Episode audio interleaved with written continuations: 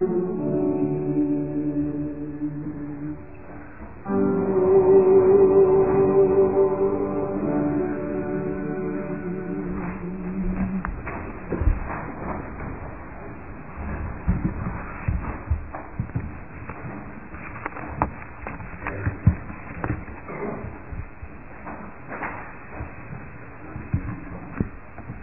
join me now in your Bibles to John chapter 20.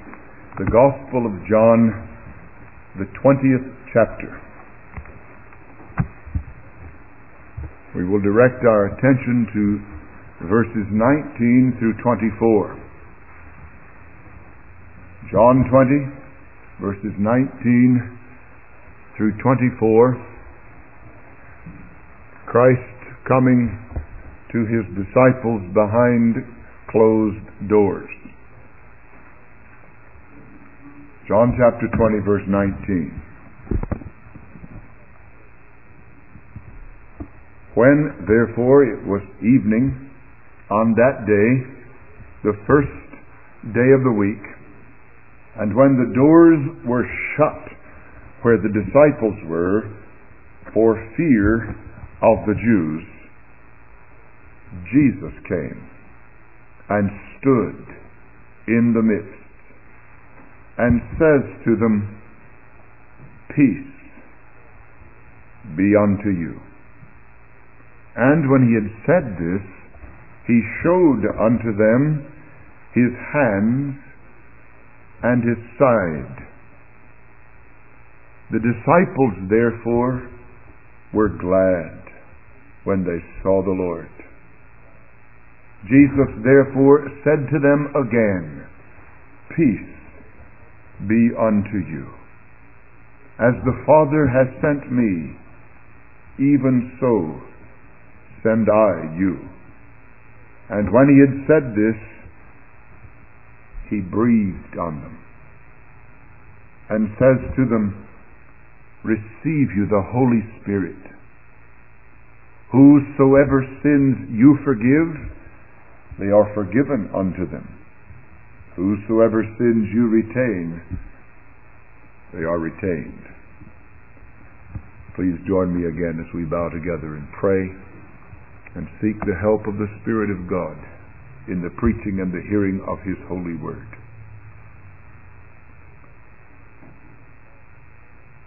Our Father, you are acquainted with our weakness and remember that we are but dust. And on top of our frailty as humans, we are covered and filled with sin, so that we with the apostle may confess truly, within our flesh there dwells no good thing. And, O Lord, even our very best righteousnesses are in your sight as filthy rags. We have nothing to offer you this morning of our own. All that we bring, we first received from you. All we offer is what you first have given to us graciously.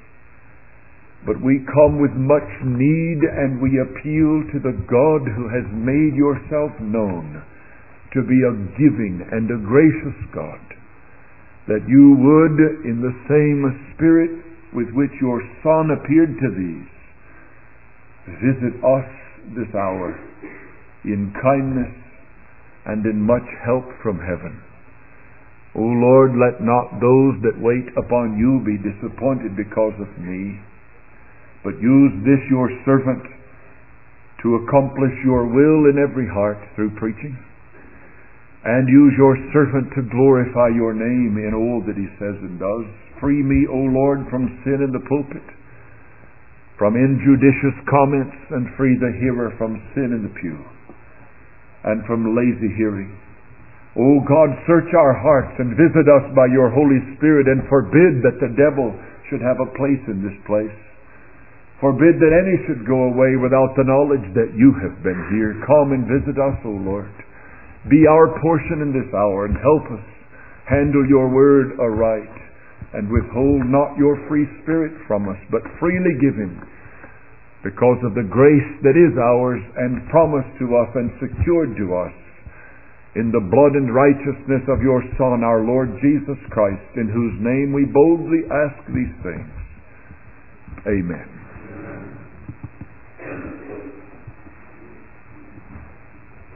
The Lord has been known more than once in perhaps many people's lives to appear when they least expect Him. Which of us would survey the past of our own lives and say the Lord has never come? He's never surprised us. He's never shown up when we didn't expect Him. Which of us would look back on our own experience and say, the only time God ever did anything for me was when I worked hard to earn it, when I labored to seek it out, when I pressed upon Him so vehemently that He finally had no other choice. There is the doctrine of the importunate prayer. One who continues to pray and seek the face and the help of Jehovah in spite of all sorts of apparent obstacles until he prevails with God. There is the biblical doctrine of Jacob wrestling with the angel of the Lord and refusing to turn him loose until he receives the blessing all night long. And that's needed for us, even in the passage we read together in Matthew earlier the woman from the Canaanitish Tyre Sidon region in the borders of Israel who would not take no for an answer, even when she was given a strong theological reason to, con- to cease her pleadings, continued to plead with the Savior to have mercy on her household, and even overcame his theology with his theology. She quoted to him a principle that had not yet been fully unveiled. And she stated that which only the eyes of faith could have known, and therefore prevailed upon him, even though he appeared as though he was not going to pay any attention. There is the biblical doctrine, and the needed doctrine, especially in an age of laziness and self-indulgence and instantism, for men and women and children to continue to plead and to approach God tenaciously and to prevail in their prayers to a gracious God who often seems to be passing by unnoticing our need. But in this text this morning, there is no such prevailing. There is no such pleading. There is no such striving. These men have no thought that the Lord is about to come. They're not asking for Him to come. They are not there because they expect a meeting with Him. They have not arrived here as an appointment from Christ to meet them. There's another time in which He made an appointment with them after His resurrection to gather on a mountain and wait for Him where He would gather, but this is not that time. These men have gathered for fear of the Jews, perplexed, troubled, concerned, and no doubt debating and discussing this matter of the reported resurrection of the Lord Jesus Christ. They're not confident. In fact, Mark's gospel tells us that the Lord in this meeting upbraided them for their unbelief and hardness of heart. So they don't, this is not the picture of a gathered church with full anticipation of the blessing of God about to come on them, which ought to be the spirit with which we gather when we come to worship. But this is the picture of a few huddled disciples, scared that they are about to be arrested, perhaps even posting someone by a window, checking to see if any are coming out in the streets at night, knocking on doors to find the followers of the one that they recently have put to death. They are for fear of the Jews gathered with the doors shut, apparently shut and locked apparently shut so nobody can get in and so nobody will know they're in there. So whatever they conduct in conversation will be private, secret, and hidden. They are gathered in weakness. How often have you come here in weakness? And not really anticipating the visit of Christ to your soul. They've gathered in perplexity they're not certain about what God wants to do. They're not, they're not certain about what He has done. They don't know where they stand with God. They don't know why exactly they're still in the world. How often have you come to this place or to the house of worship troubled and perplexed? uncertain and confused, searching, bothered. And yet there's something in you that still wants to gather with the people that have followed Jesus and wants to talk about it and hopes that somehow you can find an answer to the dilemma of solving of the problem, a deliverance from the imprisonment of your soul. They came with weakness, they came with perplexity, and they had gathered, I think, with a measure of guilt. Now think back about these men. What had been the recent occurrences? Just two days previous, in the afternoon, in they, these men had been the distant witnesses of the death of their hoped for Messiah.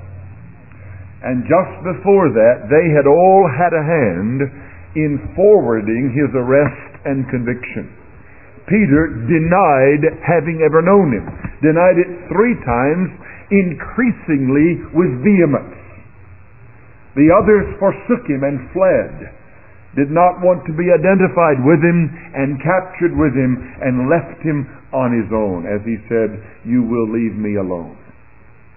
But I'm not alone. My Father is with me. And yet, from their perspective, they didn't help. They didn't stand. They lost courage and faith at the hour of greatest trial. They blew it. And no doubt some of them who were familiar with their Old Testament could remember the words of the Proverbs that said, He that shrinks back in the day of battle, his strength is small. And they were bothered men. They looked at themselves and they said, What kind of men are we? What did he ever do to us to deserve this forsaking of him? Oh, how we failed him in his hour of need. In the garden we slept. In the arrest we fled. In the cross we hid. And now here we are behind closed doors again. Two days later we're still c- troubled about our survival. It's as though he never preached to them the chapters 14, 15, and 16 of this gospel. I'll not leave you orphans. I'll come to you. I'll send another comforter to you. He will abide with you. He'll give you power. He'll lead you into all truth. But see, they're still shy of that gift. They've heard the promise, but they've not felt the power. They've heard the words, but they've not experienced the reality. And here they are, hanging, as it were, between death and heaven, and not knowing which direction to go. They'd denied him, they'd forsaken him, they were scared, they were concerned, they were perplexed, they were troubled. No doubt their conversation was trying to explain what had happened and whether to believe these women or not, and apparently they had not yet come to believe them. That's the occasion of this gathering. There's no intent here. This is not a fervent prayer meeting crying to God to come and visit us. This is not seeking Christ to come back and comfort our souls. They are not expecting such comfort. They are troubled.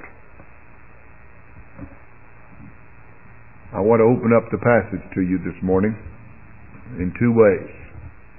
I want you to consider with me the first place the manner of this visit. We've seen in the introduction the occasion of the coming of Christ. But I want in the second place to consider with you the manner of his visit. And then in the third place, if God give us the time, the striking feature of this visit behind closed doors. First of all, consider with me the manner by which the Lord Jesus came to visit them. And I believe if we do consider the manner, we will all find something to be of help to our souls. Quite frankly, I am exercised this morning both to encourage the saints of God and to call sinners to repentance. I want to bring you who are visiting among us who may not know the Lord, and if you put yourself in our place, understand how we must think. We know you're here. We know we don't know you very well, and you don't know us. We're glad you're here. Somebody probably invited you to be here, and we wanted them to invite you to be here. Why?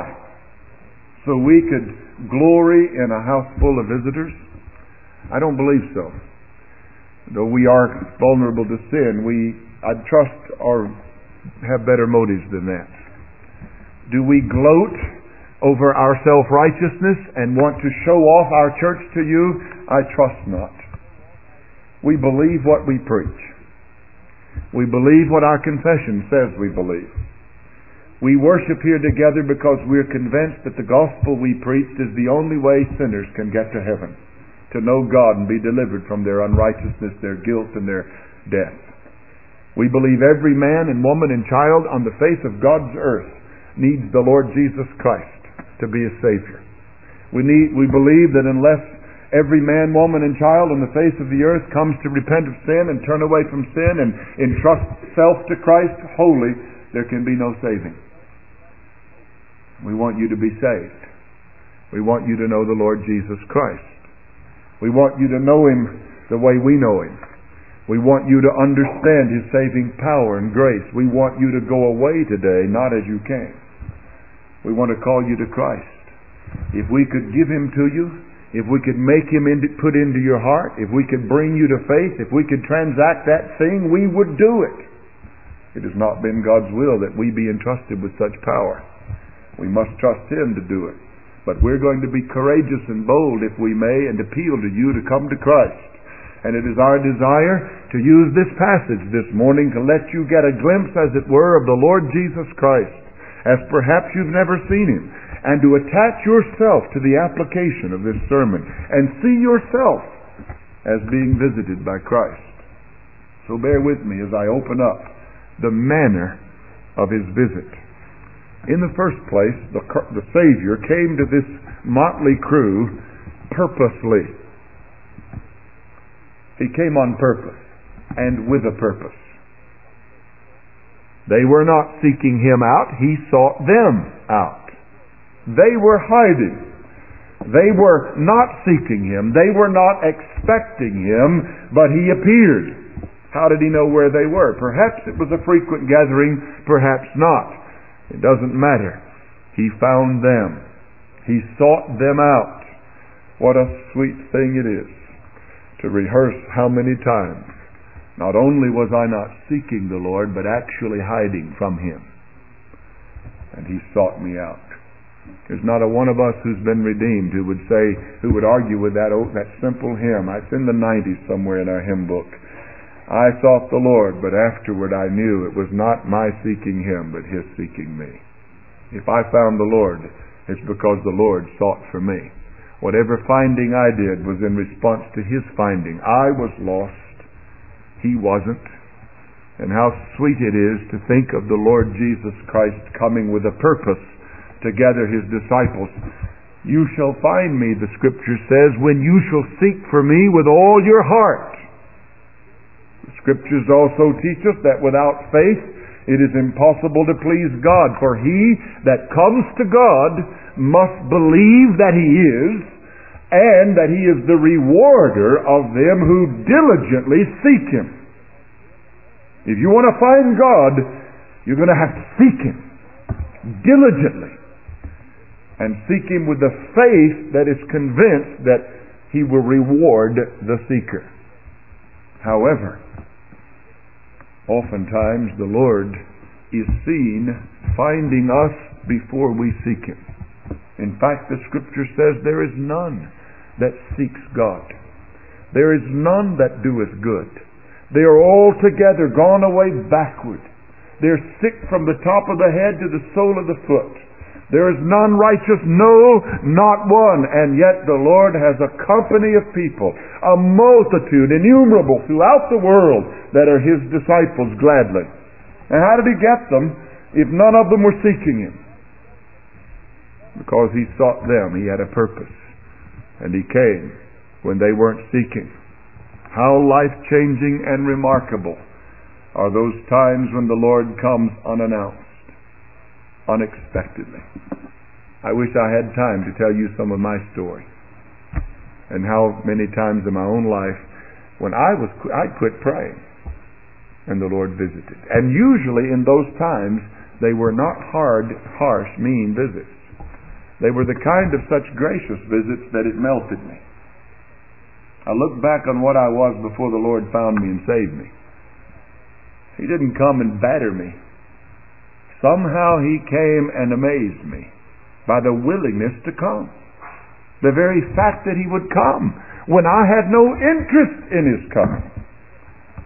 He came on purpose. Sometimes when the sky is the darkest, Jesus sheds light on the situation. His countenance rises upon my darkness. Sometimes, when all my hope is gone, He rises with healing in His wings. I quit asking, He comes. Sometimes, when I'm reading the Scripture, is it not true with you? In a daily routine. Sometimes we can turn that word routine into rut. I'm just doing my duty, just reading my Bible. I didn't pray much before I opened it. I didn't expect to read much. I hadn't seen much in weeks. I just went through the motions again. And sometimes in that simple exercise of duty, Christ comes and speaks to me. Sometimes showing up at church. Maybe because my mom made me go. Maybe because a friend invited me and I was trying to be polite. In some countries, they will never refuse any invitation in the Japanese nation, I'm told that they are so concerned about saving face in the relationships that if you invite a Japanese to do something, he's very hard pressed to turn you down. He feels it's impolite to say no. In Mexico, they're much the same way. I asked directions one time of a Mexican citizen, and he gave me gladly, quickly, directions. It was totally wrong. He had no idea where I was headed, but he would not say no or refuse me because that's undone. And I was that was explained later. I was complaining. Why did the guy? Why didn't he say I don't know this? No, no, that would be impolite. You have to give an answer. Well, some people are like that. Sometimes you may have come to church because you just wanted to be polite to somebody. You may be here out of habit, or maybe down deep in the back of your mind there is a little conscience pricking you saying, Don't you know you need to hear God speak? But you may not have come this morning expecting that this is the day God's going to speak to you. I don't think little Samuel went to bed that night expecting the Lord to come and visit him and talk to him. How many of you children are here this morning actually hoping that today's the day when you'll hear the voice of the Spirit of God and be truly made His own and set free from your sins? Usually we're not expecting it. But oftentimes in my experience, it's been in times when I was doing nothing to help my ears hear, the Lord visited and spoke. A text of Scripture becomes alive, and I'm stopped by it and smitten by it, and it makes all the difference in the rest of the day and sometimes in the rest of my life. I'd say in my case, probably more often than not, it's when I wasn't seeking diligently that God turned things around for me. Blessed the man or woman, the boy or the girl whom the Lord chooses and causes to draw near to him. Oh, what a sweet spirit and what a sweet experience it was for Samuel to have the Lord search him out in his youth before he even had time to know he was supposed to search out the Lord. In the daily routines of being a servant in the temple, lying down to bed, ready to close his eyes and sleep, the Lord had other plans. May we parents beg God to introduce himself to our children and speak to their hearts. May you never grow weary in pleading with God. And no doubt, oftentimes, the Lord's surprising visits to us are indirect answer to the prayers of somebody else. So you don't know who else was praying when you weren't. You may be astonished. I wasn't even asking, and the Lord came. Somebody may have been asking. But that's the Lord. He came purposely. He came on purpose. Let me suggest a bit of his purpose this day. I think that I don't have time so to fulfill the scriptural doctrine that I could prove some of these things to you without question, but I hope that in some of your minds are not convinced, at least the suggestion will get you thinking. I think in the first place, he came on purpose this time in order to own his day. This is the only day of the week that in the New Testament is ever specified by number. The first day of the week. There's not even a month or a year ever specified by number in the New Testament. The only calendar date in the New Testament ever specified by number is the first day of the week.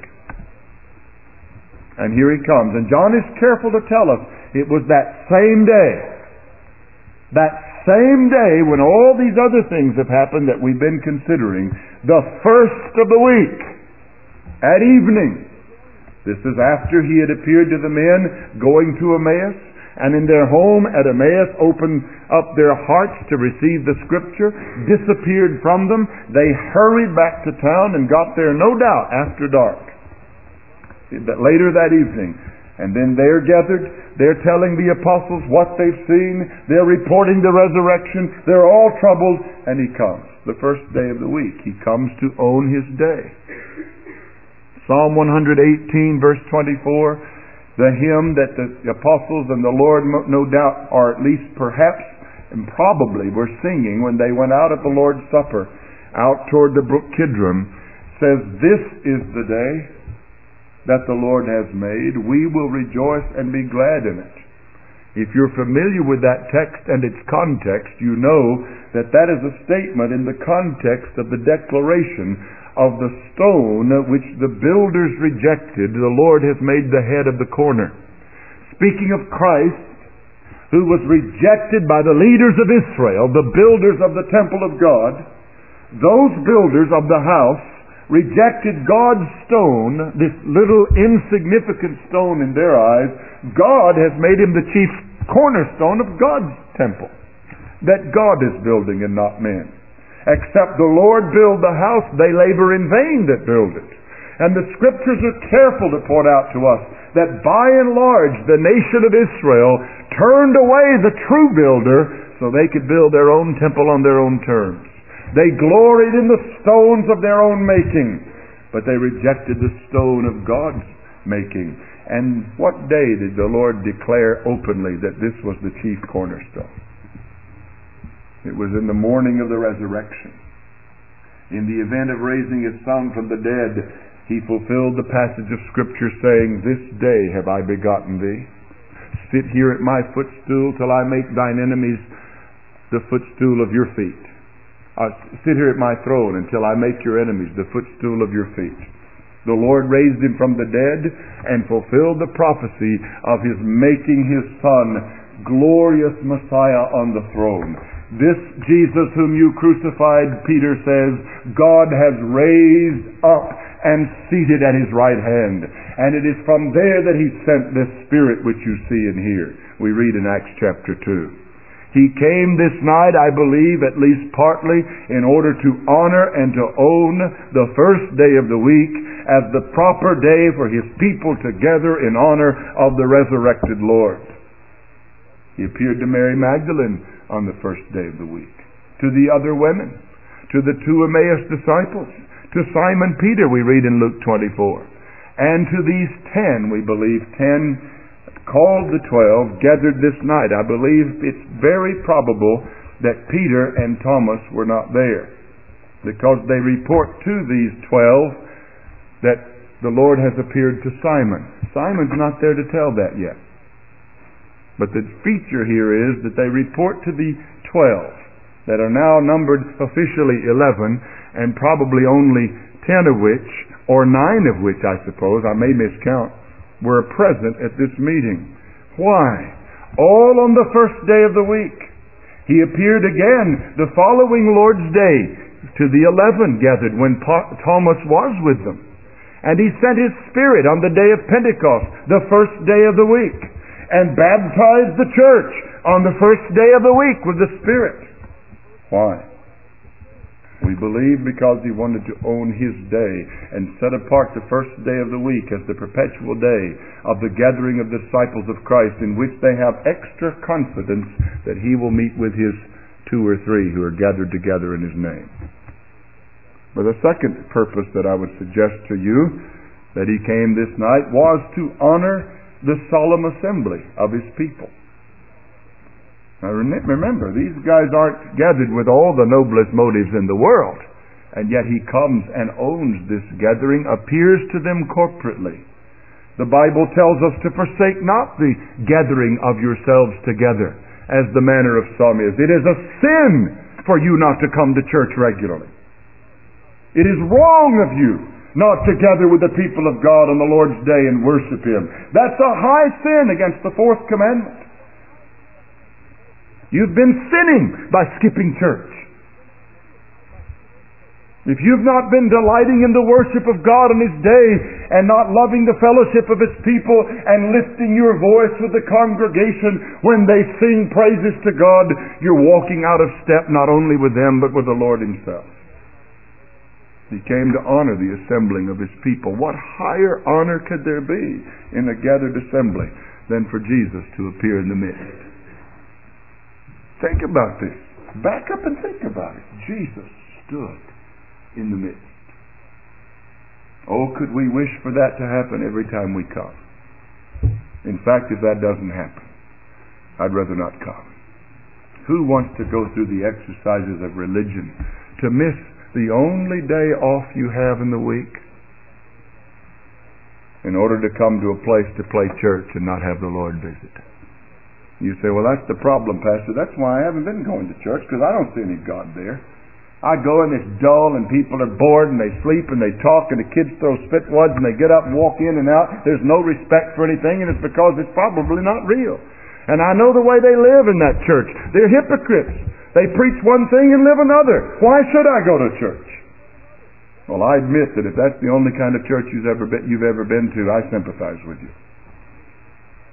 On the other hand, you must remember that it was the Lord's habit every Sabbath day to go to the synagogues and partake in their services, even though it was filled with hypocrisy and filled with sinners and filled with some things that no doubt were out of order.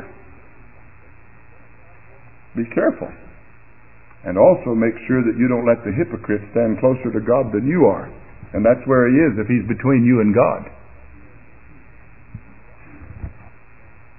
The Lord came to honor the solemn assembly of His people. But I think in the third place, briefly, we could say not only to own His day and to honor the assembly of His people, but to honor and to establish the standing ministry of His church. Where'd you get that? Because in this hour He said, as the Father has sent me, so send I you. And he breathed on them the Holy Spirit, said, Receive you the Holy Spirit. It's the same kind of parallel passage in which in another text he has said, I am with you always to the end of the world. You go, I have all authority, you preach. To every creature, you have the authority of Christ on the throne to declare to men their sins and their Savior, to call them to repentance and preach faith and the remission of sin. He established the standing ministry in his church this night, formally. Now, there's something I need to talk about before we move to the second manner of his coming. Notice in verse 22, when he breathes on them and says, Receive you the Holy Spirit, he goes on to say in the next verse, Whosoever sins you forgive or remit, they are forgiven. Whosoever sins you retain, they retain. What in the world did he give to these men when he said that? What kind of power is that? One would be tempted to pass over this and not address it for fear of not understanding it. And it is perplexing. And in church history, it has created tremendous argument. There's one great leading so called Christian movement, the largest in the world, that claims that this gives the right of the leaders of the church the power to give absolution to men from sin whenever they will. And they believe that this is the text, or one of the texts, that gives them the authority to say, I forgive your sins, I don't forgive your sins. And actually to tell them the various activities they can perform that when approved by those leaders, they can then be granted forgiveness. In church history, that same movement has also been known to sell indulgences ahead of time so that people could have a few sins they could commit without being guilty if they would pay the priest up front. That's what indulgences were. It was the privilege to sin by giving this little ticket. You get a little ticket and it says, okay, now you've paid this much, you can sin this much, and there's no problem, we'll let you go. Do you know that? It was that kind of thing that got Martin Luther's dander up and sent for 95 theses onto the Wittenberg door.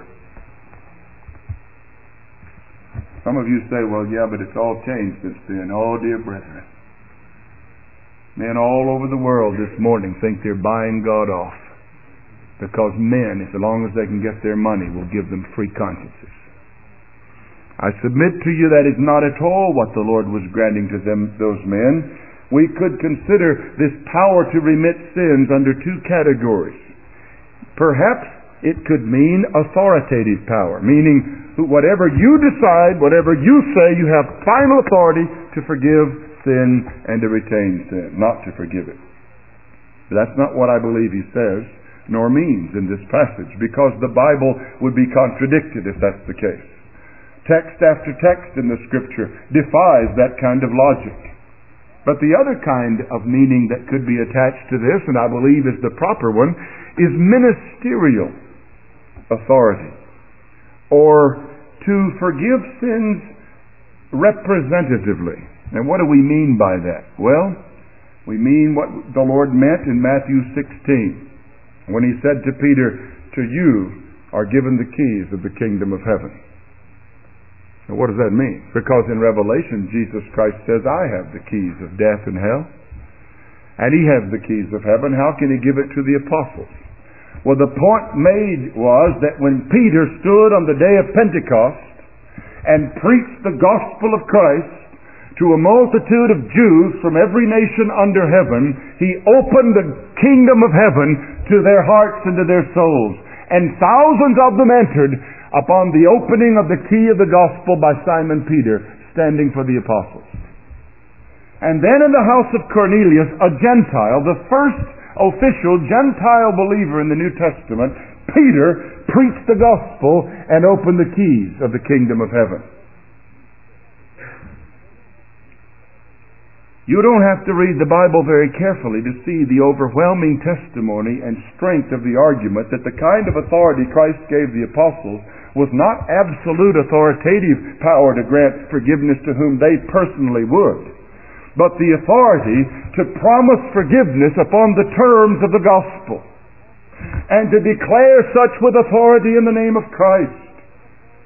So that we, in the Apostles' doctrine this morning, are able to say to you poor sinners, you come to Christ, you believe the message of the Scriptures about Jesus Christ, who was buried after being put to death for your sin, raised from the dead, put into heaven by his Father, ruling over us and over the whole world from the throne of God, you submit to Christ with your conscience and your heart. You recognize your sinfulness and ill desert. You come repentant and willing to turn from your sin. You come entrusting your whole life to Him, believing on Him as the only and sufficient Savior for sinners. God will forgive your sins. And we're able to declare to men through the waters of baptism that when they come to Christ and show evidence that their hearts have been turned to Him and separated from their sins, your sins are forgiven. Go in peace. That's the kind of authority that the Lord gave to apostles and the church under them. Not absolute authority, but gospel authority. That's the significance of this commission. So the Lord came purposely to own his day, to honor the solemn assembly of his disciples, to honor and to establish the standing ministry. Even so send I you, dealing with the sins of men with authority as they believe the gospel you preach, to pronounce upon them forgiveness. Or if they reject it, you can shake the dust off and retain their sins. But in the second place, the manner of Christ's coming is not only purposeful, but a little more briefly, merciful. These were unworthy disciples, unseeking disciples.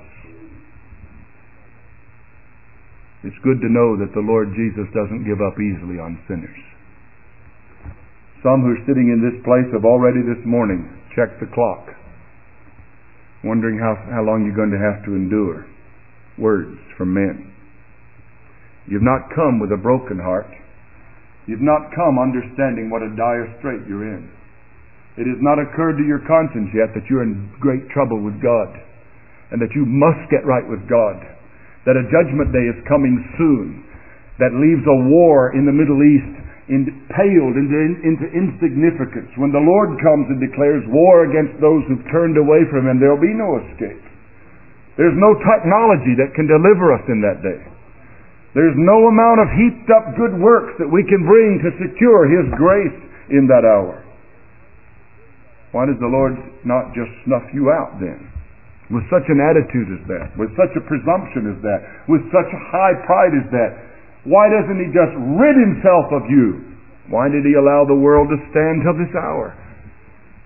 When He looked at the world in Noah's day, and every imagination of the thoughts of the heart were only evil continually. And he said, I will not always strive with man, yet the number of his days will be a hundred twenty years.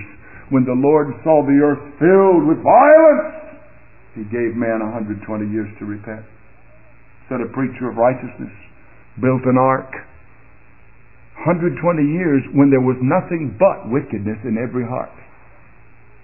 He's a gracious God. He deals mercifully. Do not presume that because God has not destroyed you yet, it is because He's soft on sin.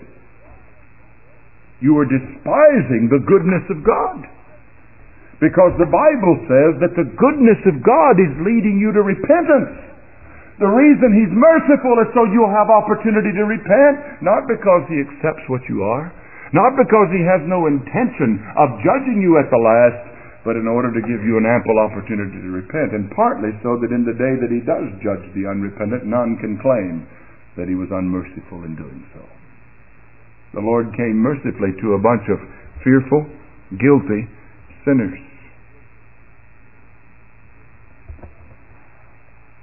And you see, it's helpful to you to know this. Have you blown it? I mean, have you blown it with God? Have you done what Bunyan did? Blasphemed God? Did you ever get mad at God and just stomp off and say, it's finished with me, forget it? In different ways, different people have done so without putting, putting, putting words to it. Some of you have defied what your mom and dad taught you. And you finally went out and you crawled into the filthy shack with somebody that you knew was wrong. Some of you put junk in your bodies you knew God hated. Some of you submitted your body to addiction to different chemicals that you knew God was against. Your conscience told you, if not your Bible. And some of you have resisted when God's attempted to put you right and to get your attention and to call you to repentance. People have invited you to church and you put them away. Some of you have done things we would not mention particularly might embarrass you too much. Things that you know. And my having said that general thing was enough to get your conscience to think back on how vile. And you look at it and you say, you know, for all practical purposes, that kind of behavior was unforgivable. You've blown it. But you see, as long as you have the will to repent, there's hope. The Lord Jesus is merciful. And until you have so crusted your heart and hardened your heart that God finally is able with righteousness to say, give him up, he's joined to his idols. Or until the judgment day comes after which there will be no more change, as long as you still have the opportunity and a will to repent, there's hope.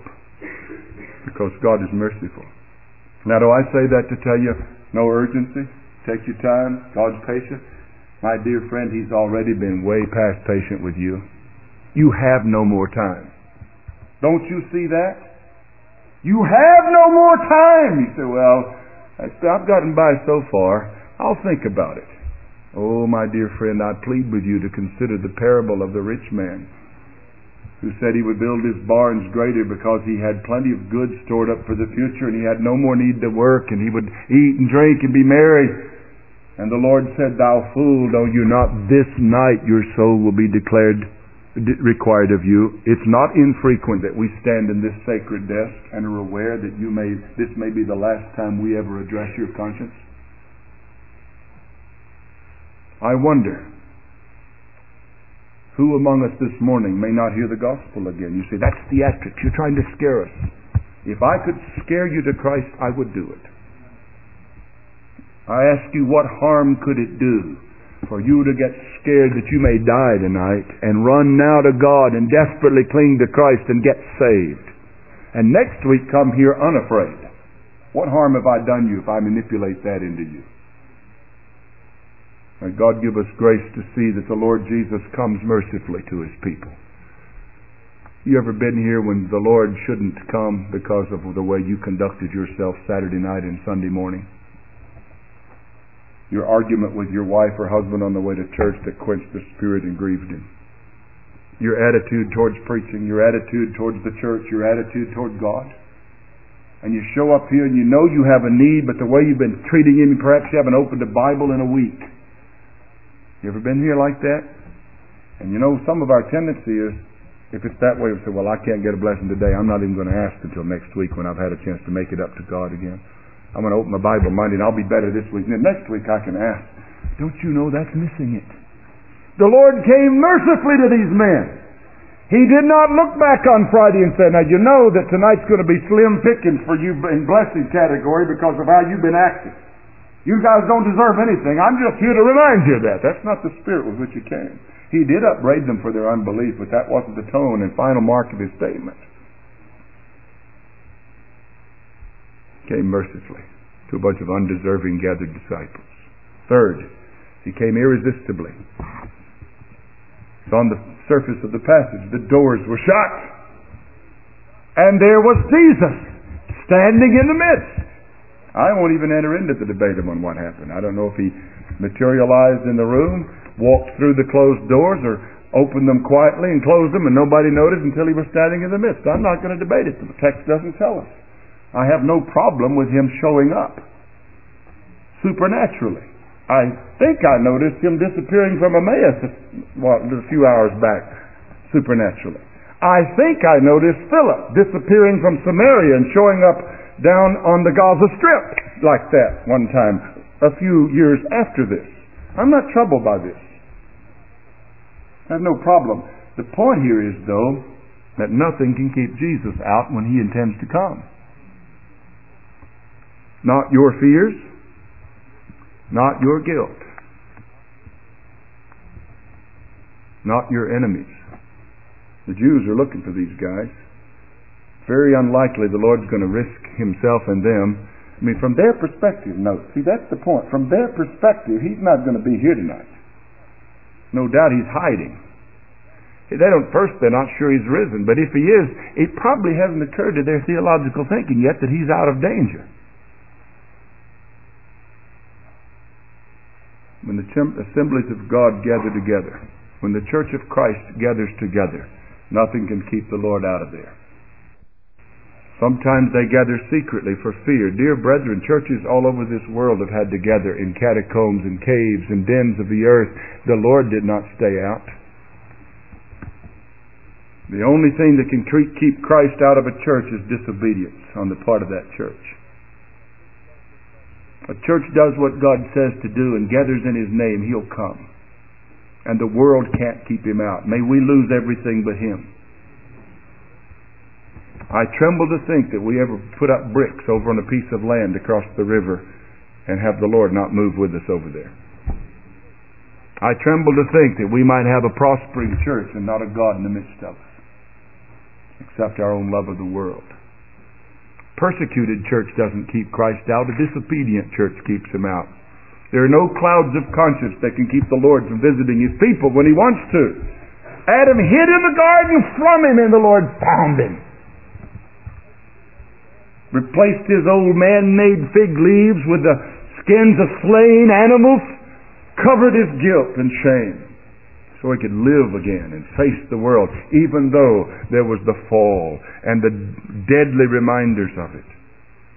No fears can keep the Lord Jesus out. You're afraid of the penalties of justice upon your guilty conscience. Adam was, and all Adam knew was death.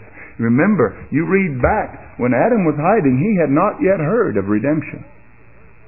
All he had heard was, when you eat, you're dead.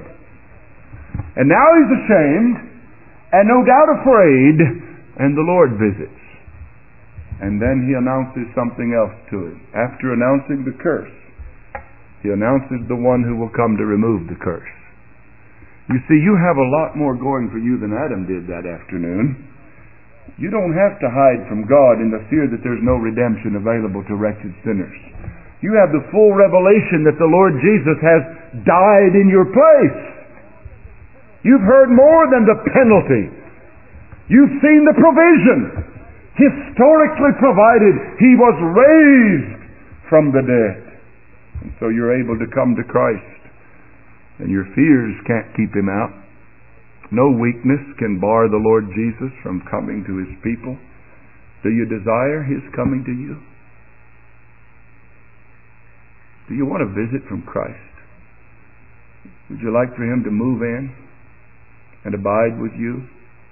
Are you willing to accommodate him? He has some things that have to be provided for him when he comes. There's a certain kind of house he's willing to live in. He has rules by which the house is going to have to live if he's going to live there. You ready to adjust your life to his will? Don't play games with God. Don't talk about receiving him as your Savior if you have no intention of turning your back on the sins that have offended him.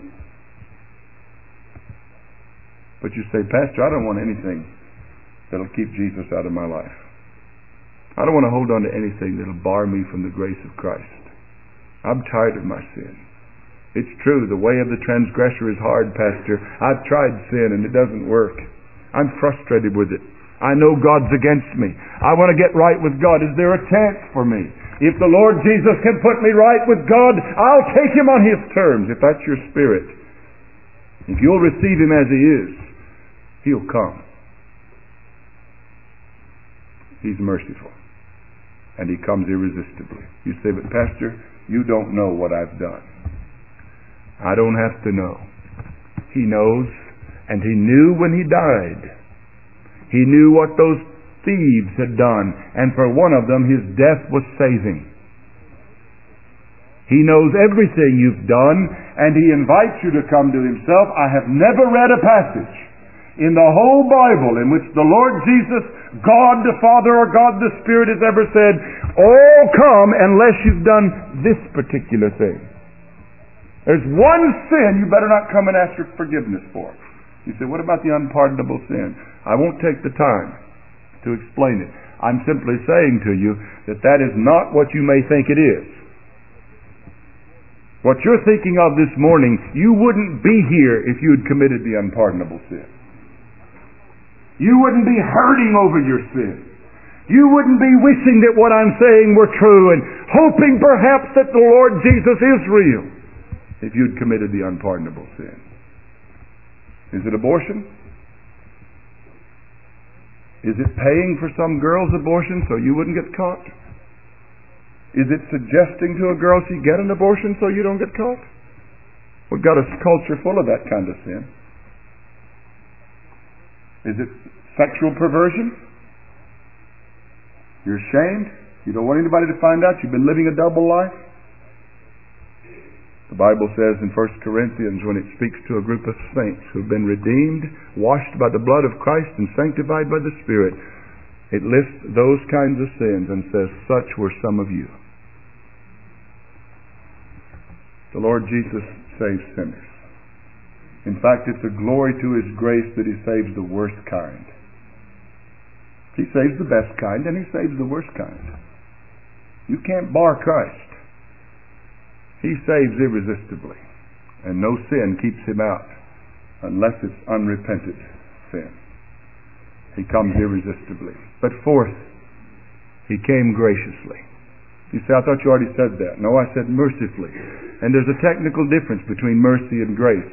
Mercy is when the Lord doesn't give us what we deserve.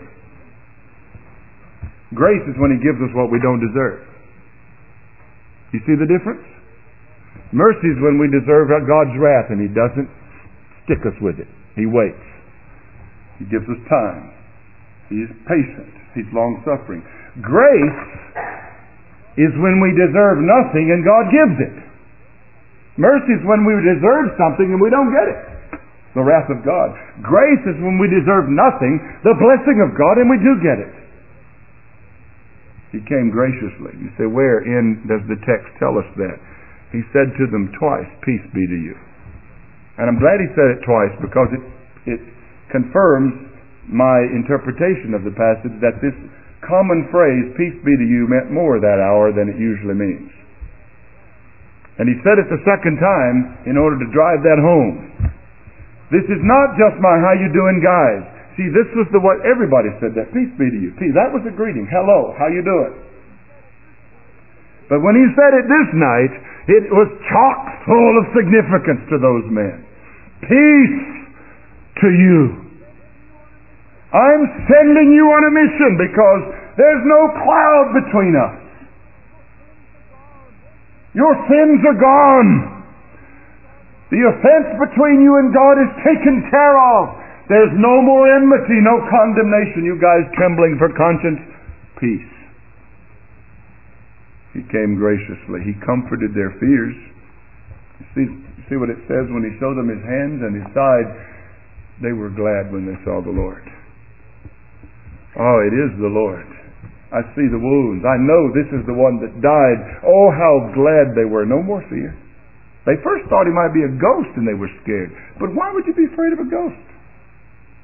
One author says that the reason people are scared of ghosts is because their conscience somehow gets them when they think of something strange from the next world. It immediately scares them because they expect that all dealings with the next world are going to be bad. So you ought not be afraid of the next world. And when you have peace with God, you're not. A ghost shows up, what's that do to you? He's from the, he's from the other world. Well, what danger's the other world to those that are in Christ and have eternal life? Shake it off and move on. The Lord says, Look at my hands and my side. They look, and He comforted their fears. Peace I give to you, He told them, not as the world gives. We're not talking about absence of difficulty, conflict, and problems. But we are talking about relations with God that no longer possess the same, the, the in, enmity and the condemnation and the fearfulness that they once did. That's the gospel. There is now therefore no condemnation to them that are in Christ Jesus. None. Do you understand that outside of Christ Jesus you are nothing but condemned by God? Have you gotten that settled? This is not osmosis. You don't just sort of drift from one sort of mindset, then join up with a nice church and sort of change your life a little. These things are tantamount to the ultimate issues of our life. God is against the sinner. He's angry with the wicked every day, the Psalms tell us. What does the wicked do? He's condemned by God the just one. What does he do? He runs and hides in Christ, the ark of God. He shuts the door to himself in Christ, and the floods of God's wrath cannot touch him or harm him. He runs to Jesus, the rock and the deliverer of his soul, and he runs into the high tower, which is the Lord Jesus Christ, and he's safe there. Those who are in Christ Jesus there's no condemnation to you. The Lord Jesus came to them graciously. He comes to all believers graciously. God is reconciled to you if you're in Christ. God is not your enemy if you're in Christ. The Lord Jesus came that night intending to do good to these men. And I say to you that by the gospel that I'm preaching to you, that He's come this morning intending to do good for you. Christ is not wishing ill upon you. He has no pleasure in the death of the wicked, but that he would turn and be and live. The Lord Jesus will put you to death in hell forever if you don't turn. And he'll be perfectly just when he does it. But he does not delight to do it. He does not desire the death of the wicked.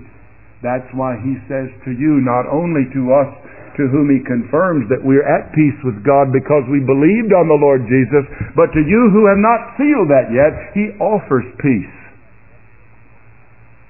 Oh, dear friend, don't you know that for the taking of Christ, for the calling upon the name of the Lord in humble recognition of your ill desert in His grace, for the casting of yourself totally on Christ, God will put it right with you? for good, completely, forever. Until that occurs, you're not right, and God is against you, and His wrath is on your head. But whosoever shall call upon the name of the Lord shall be saved. I warn you, there's peace no place else. There's no other place you can find peace with God except in His Son. And I plead with you. I command you in the name of Christ the Lord. Make your peace with God now. Be ye reconciled to God. We plead with you in Christ's stead. Be ye reconciled to God. What hinders you? Do you not fear the flames to come? Are you in control of your destiny? Are you God? Are you stronger than God? Would you provoke God to envy and jealousy and anger? What hinders you to come? Is there something about being right with your Creator that offends you? Is there a collection of His blessing that you would rather not have? Have you come upon a trinket in this world that surpasses in value the blessing of Christ? What have you done? Let me reason in these closing moments with you. What have you done and experienced in your life that makes Jesus dispensable to your soul? What have you gained? What are you about to gain? What do you think you may gain that'll make Jesus unneeded? What can satisfy your soul that you've tasted so far in this world? Be honest with yourself. Anything you ever laid your eyes on and lusted after that can satisfy the soul? It hasn't yet, has it? Let me call to witness a room full of people who have tasted that the Lord is good and would stand as one and say, He satisfies the soul. And for many of them, they would say, quickly, there was a time I had some other things that made this decision critical and difficult for me. But I would not for one moment go back and trade places with what I had and what I was about to get and what I wanted. I now see it for what it was. It was nothing more than dust. Some of us are not naive little Christians here that grew up believing all this stuff. Some of us grew up hating this stuff. Some of us had parents teaching us never come to a church like this. Some of us in this room were told by our priests, don't ever go to that church. Some were told by evangelicals, don't ever come to this church. We're not here because we were born prejudiced in favor of these things. We were born sinners. We are here because the Lord Jesus Christ came and visited us. He visited us purposely. He visited us mercifully, irresistibly, and graciously. And He called us to Himself and made us His own. Oh, yes, we're glad to be here today. We're not apologetic for this. We wouldn't go back. God help us never go back. We, but we want you to know that we're not sterile people here. We're not folks that never tried sin. We're not people who showed up at this place having never had some of the pleasures you've tasted. We got it all here, folks. We've had it all. We've tasted it all. And we've gladly left it all. Why? Because we've met another who satisfies the soul. We have been made partakers of bread from which we will never hunger again. We have tasted water which has quenched our soul's thirst. We do not make this up, nor would we lie to you. We would warn you, do not turn away the bread of life and turn away from the water of life. We would plead with you not to fight your conscience and survive this morning's preaching and get home safe, because you're not safe.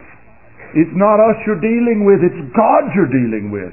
God will not leave you alone. He will pursue you, and if you do not turn, He will come one day and crush you under the load of His wrath. But if you run to Jesus, God will free you from your sins the way He's freed us. He'll make you His own, and then you'll be able with these disciples to look at the Lord and be glad. Have you seen the Lord? Have you seen the wounds? as though they were inflicted for your sins? Have you been able to learn to look to Christ and say, There is the punishment for my sin. There is God's wrath inflicted against him in my place. Oh, blessed Savior, I love you for what you've done for me. I'll never leave you by your grace for what you've done for me. Have you come to that? Do you love the Lord Jesus Christ for how he's loved you? If you have not, make that transaction this morning. Turn from your sin. Bow humbly before Christ and call upon his name and make, make his claims your claims. Lay hold upon salvation in the person of God's Son and then declare it publicly in baptism and join with his church and stand with us to proclaim Christ to the world. May God have mercy on us that we may lay hold. Oh, dear brethren, let us pray that God will turn hearts to Himself. We are wrestling against powers beyond us. Nothing short of the power of God will save the sinner. Bow with me as we ask God to give power.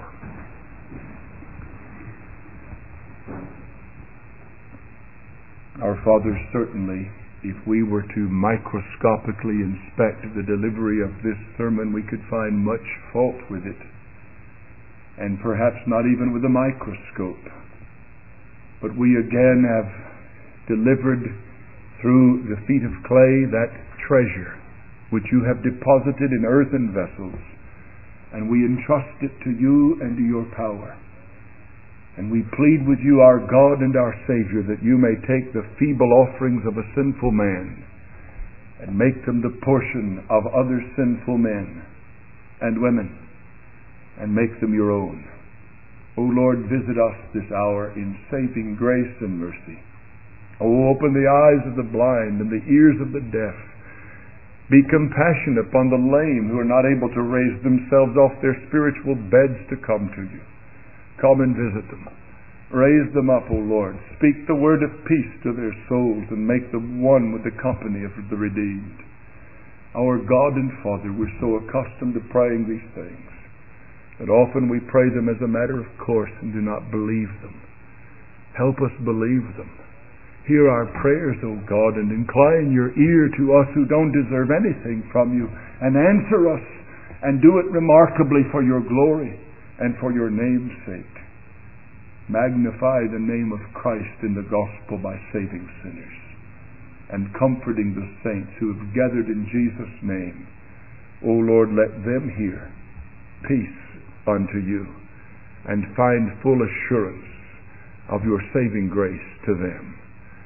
We ask these things in Jesus' name. Amen.